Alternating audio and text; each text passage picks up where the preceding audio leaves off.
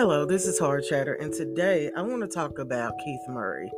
Uh, I just found an interview that he did with the Art of Dialogue on YouTube. Look it up. Well, he talked about a lot of things, and what I noticed is not only that, but the way he looked. Keith Murray isn't doing that good. I mean, physically, I don't know if it's his health or his spirit, but he was just really talking rational, and he was talking irrational sexually and I'm going to go ahead and say it.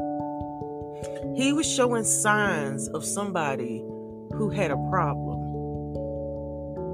Okay, maybe an addictive problem. and what got me was when you see somebody like that, it makes me think of Whitney Houston when she was in her down down time of being a drug addict.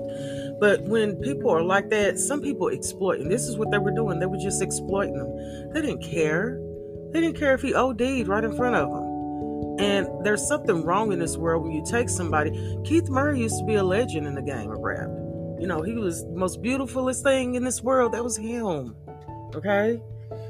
yeah, you probably couldn't believe it because he's looked like he's aged and we all age. Please stop.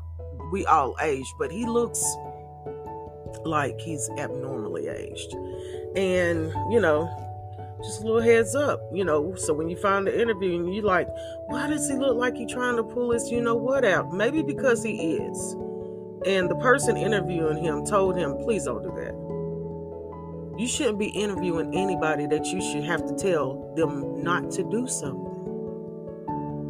You know, so I really pray and I hope that he gets help for whatever addiction he's fighting or for whatever he's going through. But, you know, we have we have to stop exploiting people especially when they have problems like that. This is not something to check a tail feather at. If anybody in your family had this problem, you want to get help for them. You don't want to exploit them, okay?